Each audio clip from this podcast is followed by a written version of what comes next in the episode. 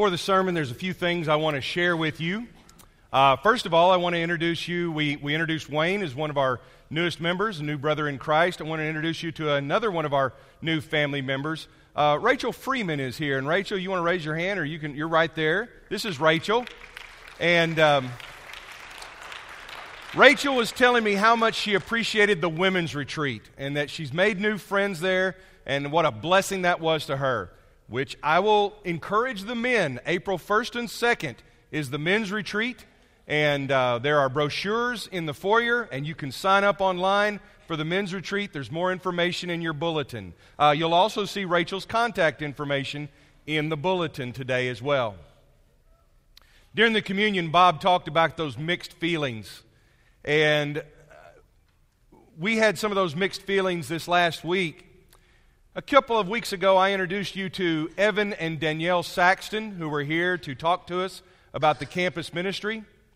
And uh, we were really happy to meet them, but disappointed when they said that they had taken a position in Kentucky at the campus ministry there. And my heart is encouraged that good people like them are in ministry for the sake of the kingdom. And I want to see them do everything that they can in God's name. But I'm disappointed that they can't be here. Evan wrote this message to share with us. Here's, here's part of their message. This is actually from both of them. They said, Thank you for the kindness you have shown us, and thank you for your passion for campus ministry that you shared with us. Your campus ministry has an outstanding support structure, and we've been privileged to see that. Thank you for letting us take a part in envisioning that future for that ministry with you. We now share with you in hope and confidence that the Lord will build on the good work that He is doing there. It has been a gift to see how the Lord is at work in your corner of the kingdom and to come to know all of you in the process. May God bless you. We've said from the start that God will provide us with the, the minister, with the family who can, who can help us in the ministry that we need to be doing to reach out to college students and college age people. And one of the uh, shepherds, uh, Ted Knight, along with Barry Owen, make up the, uh, the elders who are responsible for this search process. So we're still in the search, but we are still faithful that God will provide. And I think it's very appropriate that we ask the Lord to provide. So I'm going to ask Ted Knight if he would come and lead us in a prayer petitioning the Lord for his provision.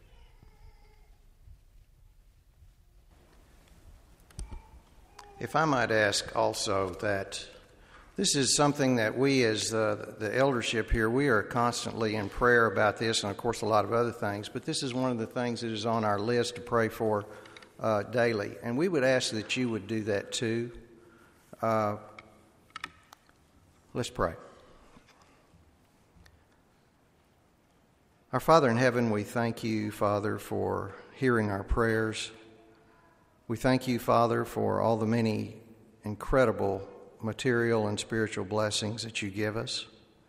Father, the, the, the, spiritual blessings are sometimes things we don't even grasp at this time, but we know that they all come through the blood of your Son, Jesus Christ, and we're so thankful for that. Father, we pray your special blessings today upon the Lines for Christ ministry.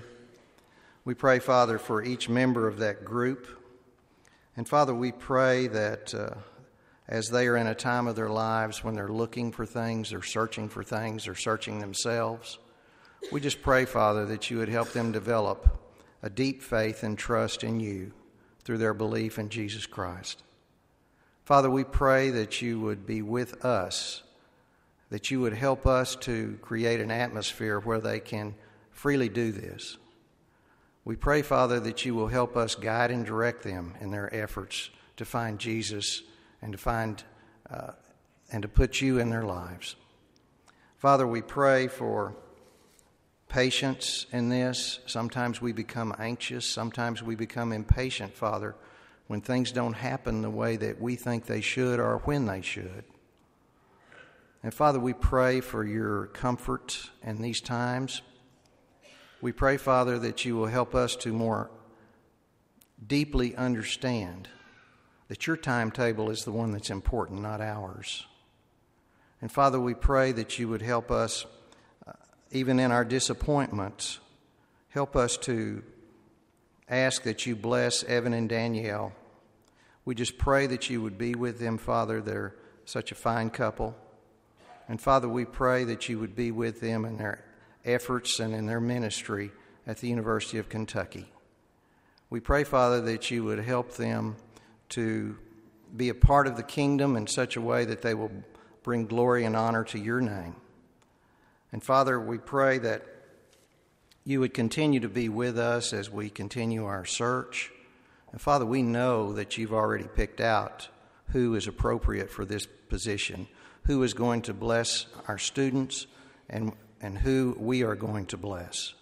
And Father, we just pray that you would continue to be with us, help us to search out and find this person that you know is the one person that we need in this ministry here. We pray, Father, your continued blessings upon this ministry. And we pray, Father, for those uh, in this congregation. We pray that we would uh, lend our help and our support and our encouragement to the students that are involved in that, to Chris as he helps them during this time of transition. And we just pray, Father, that you would help us to be the kind of family that you want us to be.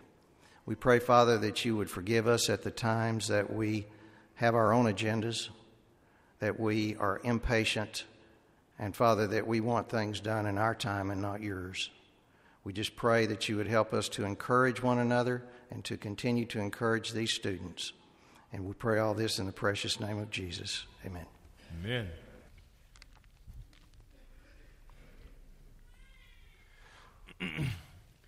I'm going to preach now. Why don't you find uh, Ephesians chapter 3? Because that's where the sermon comes from today. I, I believe, well, I've heard that it was Abraham Lincoln who said that a man who is his own lawyer has a fool for a client. So I'm going to believe that it was Thomas Edison who said, A man who is his own electrician is a cheapskate. And time will tell if he is a fool or a crispy critter.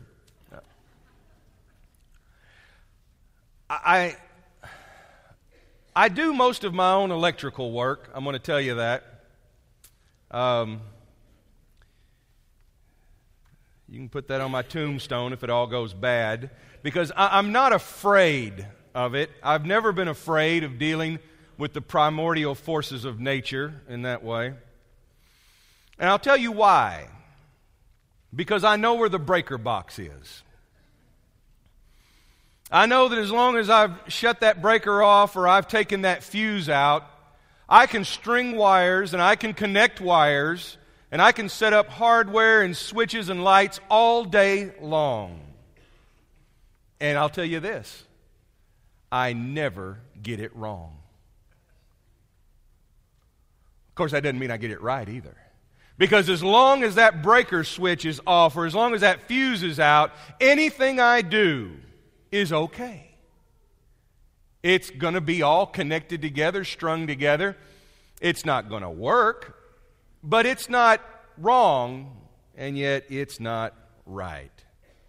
It's when you go back and you put that fuse in or you switch that breaker, and then electricity judges your work. But as long as that's off, and as long as there's no power running through it, it really doesn't matter. And here's the lesson the lesson is this that here we are, halfway through the book of Ephesians, and Paul has been talking all about God's plan and the power of God, the plan that was set up from the beginning.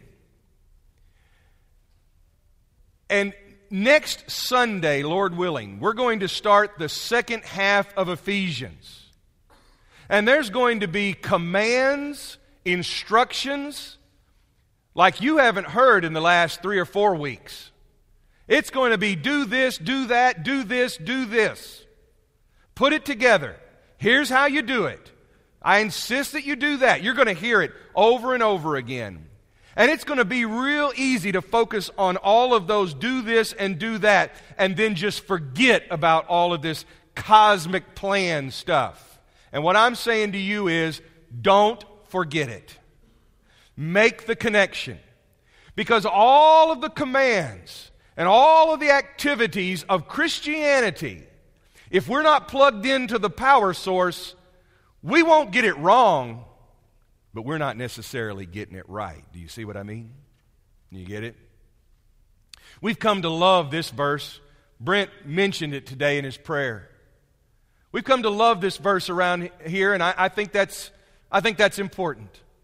It's the end of chapter 3. It goes into the instructions that begin in chapter 4. This is the connector, this is the breaker box between all of that big vision plan of God Holy Spirit empowerment, and all of the things that you and I are supposed to be doing to live out the Christian life.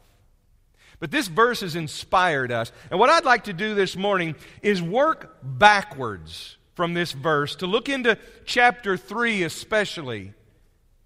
And I want you to appreciate this scripture even more than we do now, if that's possible. There's some key words in here Notice uh, 20 and 21, it's kind of a, a, a hymn of praise that, that Paul writes down.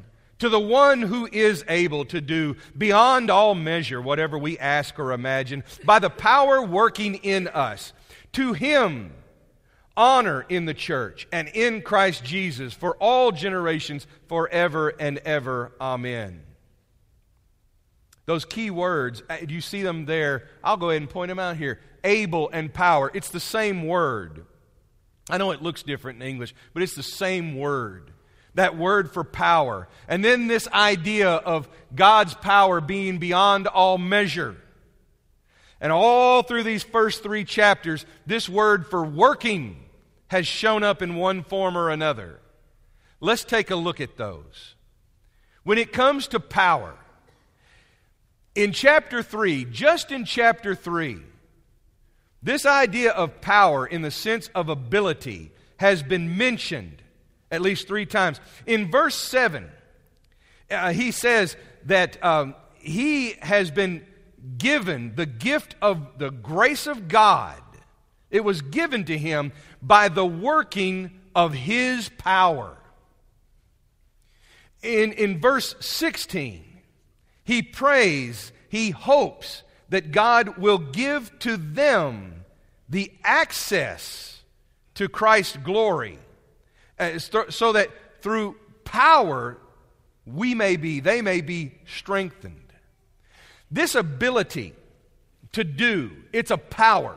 And that's, that's, what it, that's what it's talking about there. It's a power. It's the ability to do things, and it is given by God. That's part of the big plan part of God's great plan that went into motion before creation, before you and I ever showed up here.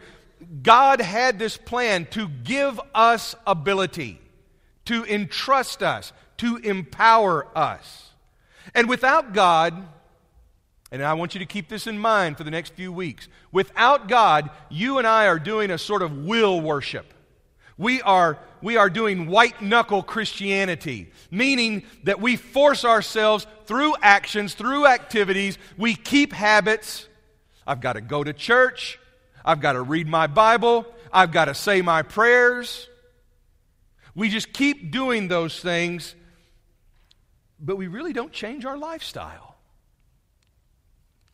When we were going on our vacation um, right before the Christmas break, we drove past this semi truck, and on the back of it, and I wished I had a picture to show it to you. There's a picture of a person's face, and it says, Did you pray today? And it's the creepiest looking picture you'll ever see, scaring you into the habit of prayer. You had better say your prayers today, is what the little image had to say. Well, that's a kind of a white knuckle Christianity that just says, you know, we got to do this, we got to do this. And you'll be just like me, stringing lights, connecting switches, connecting outlets. But if there's not the power of God behind it, where do you get the ability to really do anything? You'll be depending on your own reserve of power. And that's going to be limited, it's going to run out. The good news of God is, is that in His plan, you and I are empowered we are given the ability. Paul was given the ability. And by the way, to make Paul so exceptional that he somehow has a different level of Christianity, Paul says nothing of the sort in Ephesians. He says that the same God who gives him the ability to be a responsible steward of the mysteries of Christ is the same God that gives you and I the power and the ability to do. Because it's the same God working in all of this. All the way back in chapter 1, and I've got the verses up there 111, 119 through 20. 3 7, 320. You can write them down. You look them up, and I want to encourage you. You see that God is working. Good English translation would be He's energizing. Sometimes it says that He's operating. God is the one who's making all of this happen. He's at work in all things. He will also say that He is at work in Christ. The plan has been revealed, the plan has been made known because God is working this plan through Christ. And everything that God was working for up to Christ is fulfilled in Christ, and now it continues to work through Christ. But guess what? It also shows up in the church.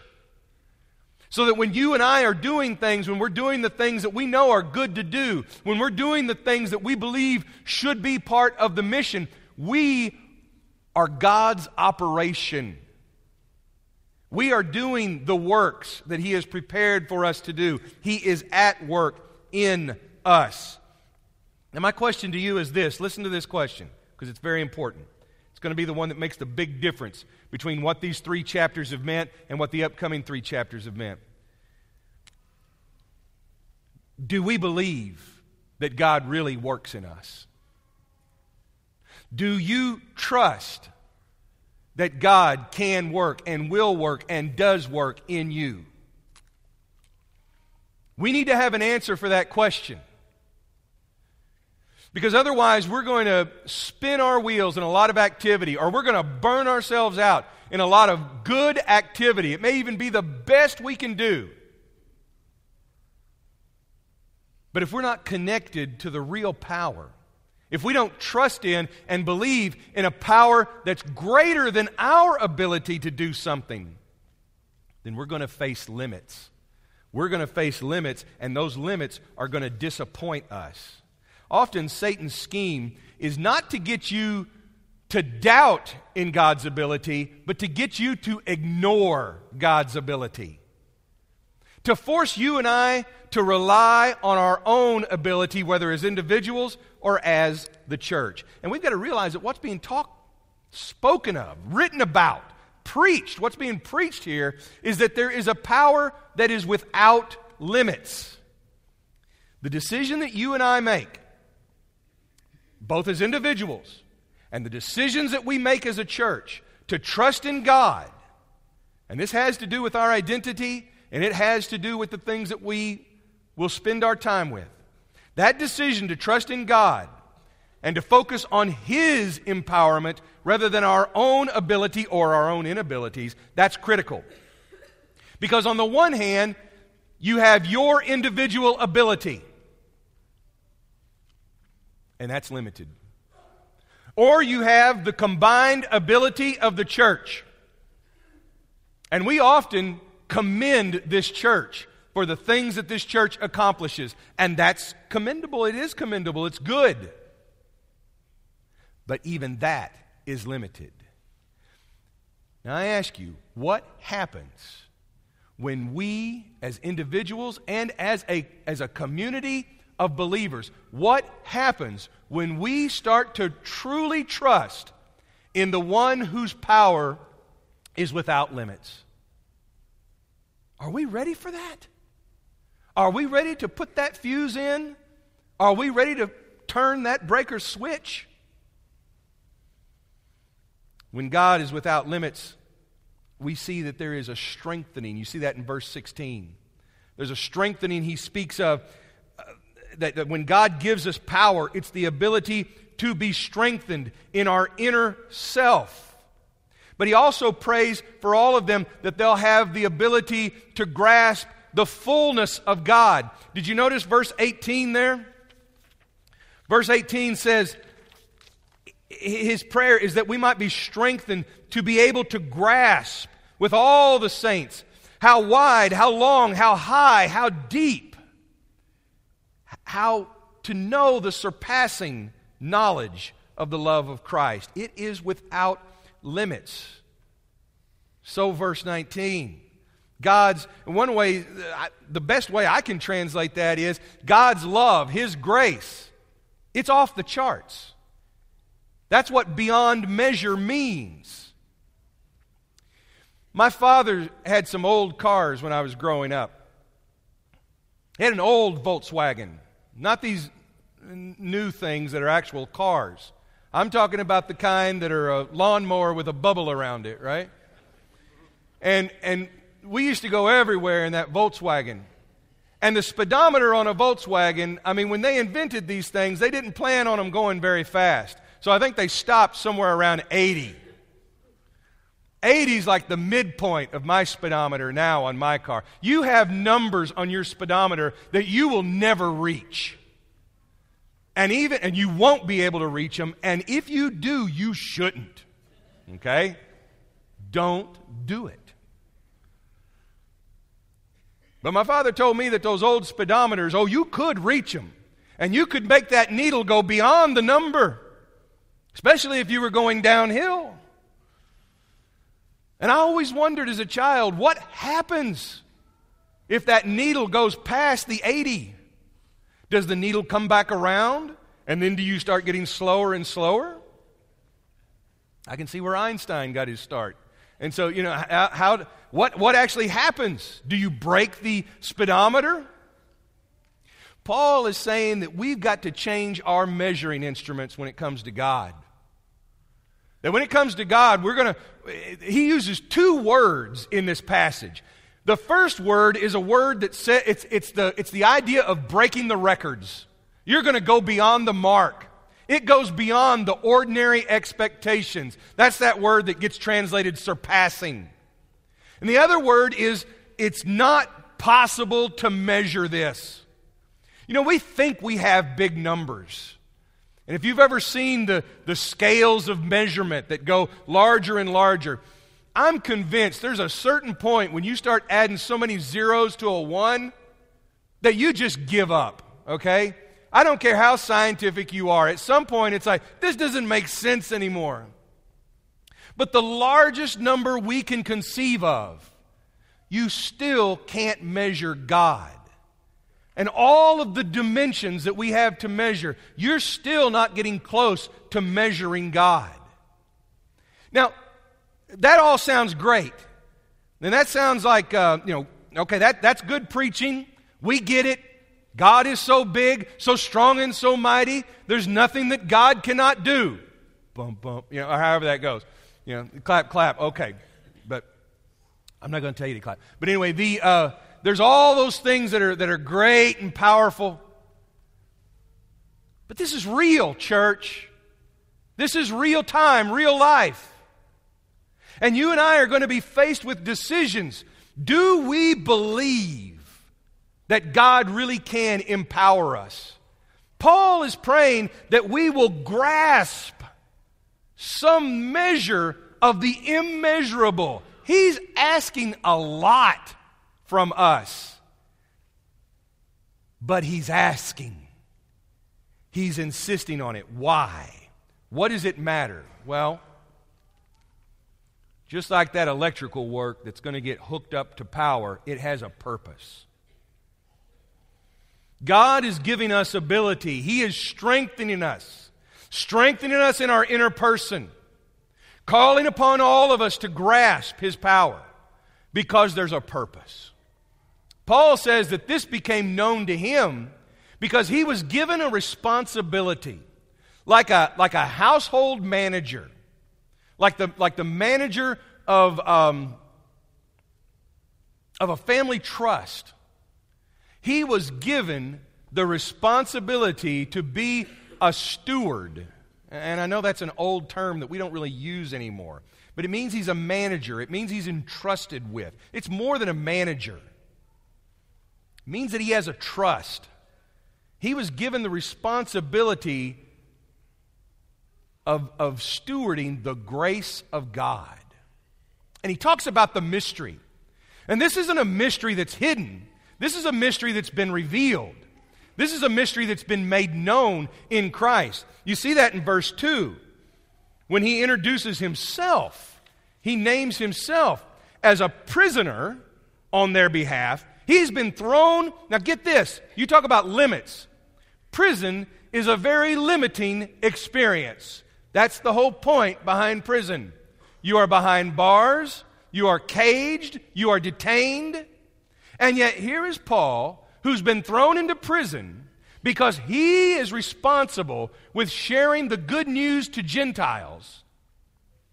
And yet he says, I, if you've heard about it, he says, I am the steward of the grace of God, that which has been given to me for your sake. It was revealed, it was made known, the mystery of God.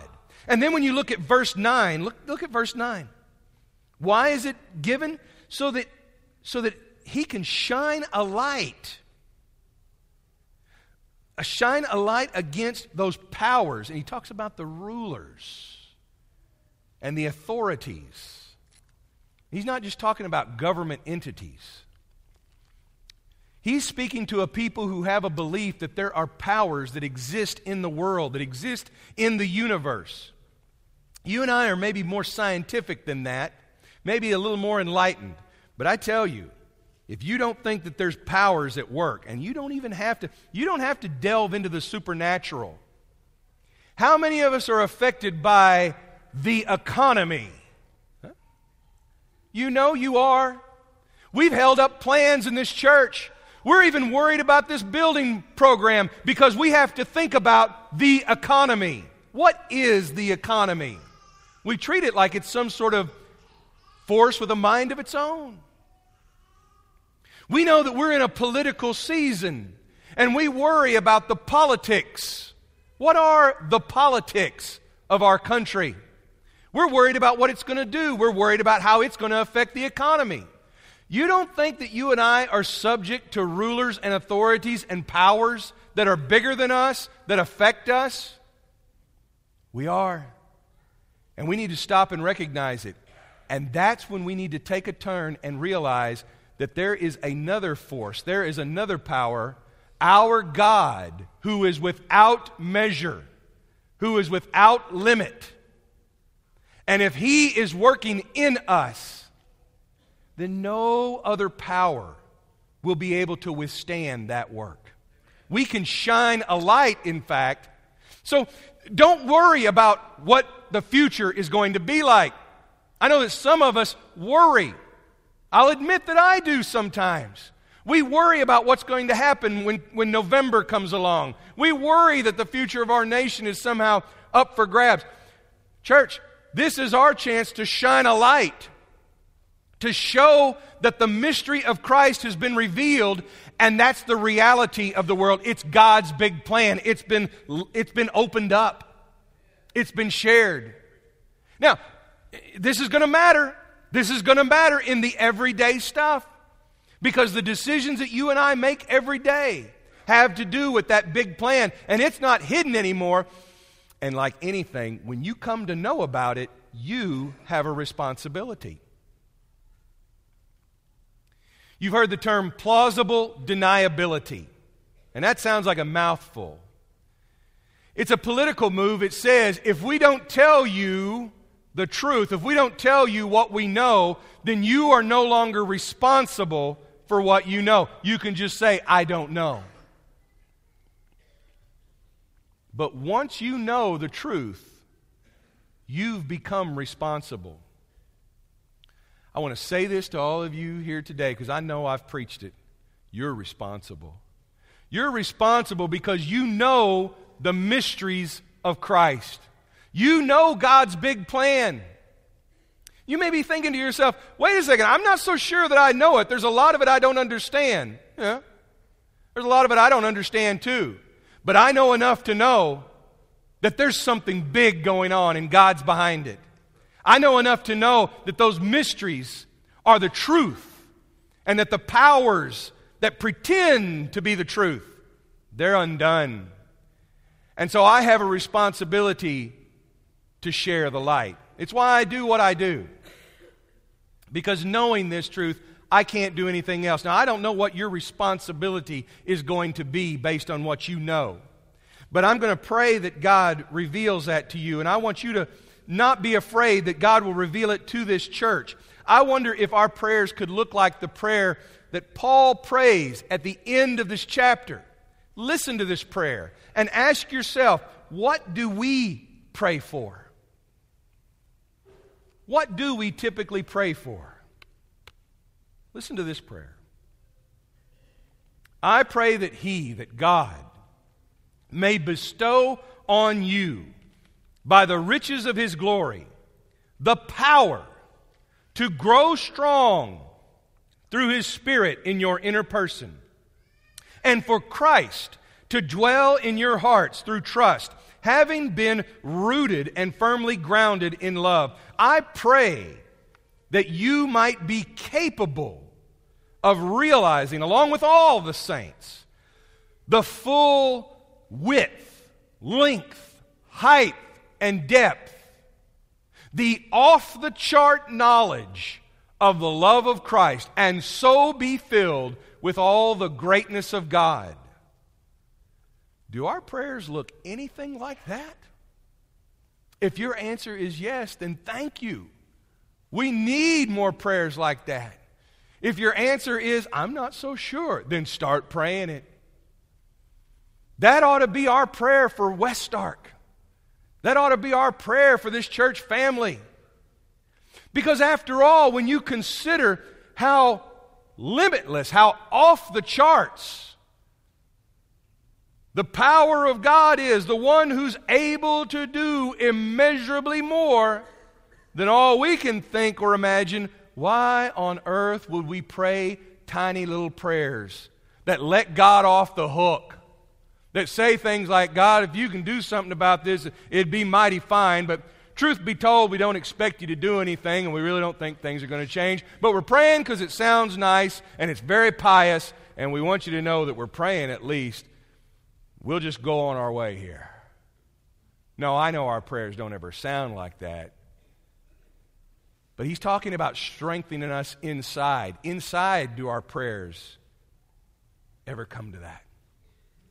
You know, one of the, one of the most disappointing things we can do is to say no to God deep in here because honestly, we, we don't, we don't want to be caught up in that plan. It's, it has responsibility to it. But what do you want? Do you want a whole system of wiring in your spiritual house that if you flip the switch, it does nothing because there's no power behind it? Do you want to be without light? Do you want to be without power? Is that really what we want? And nobody's going to admire all the work that we've done if it really doesn't mean anything.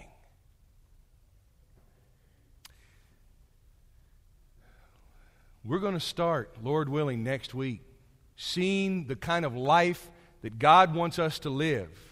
But you and I have got to know the power that's behind it. And I pray that you and I will be capable of realizing just how full and vast and off the charts the knowledge of the love of Christ is. I pray that we will be filled to the brim, filled to the breaking point with all the greatness of God because as great as you can be, and you are some good people, and as great as this church can be, and this is a good church, how much greater still will it be when it's the greatness of God bursting forth in our life together? Oh, man. I want to see that, don't you? I want to experience that. And I hope you do too. If today you need to put your trust in the power of God, we're going to make this opportunity available. Paul said that he prayed to God, that he, he bent his knee. That meant he worshiped. And so we're going to pray. This song says, On bended knee I come, with a humble heart I come, bowing down before your holy throne. Let this song be our prayer to God, and let's come to Him and pray for one another. And by the way, if there's any of you who want a shepherd to pray with you, they're going to be in room 100. They're going to be right down here. Let's stand, let's sing this song, let it be our prayer to God.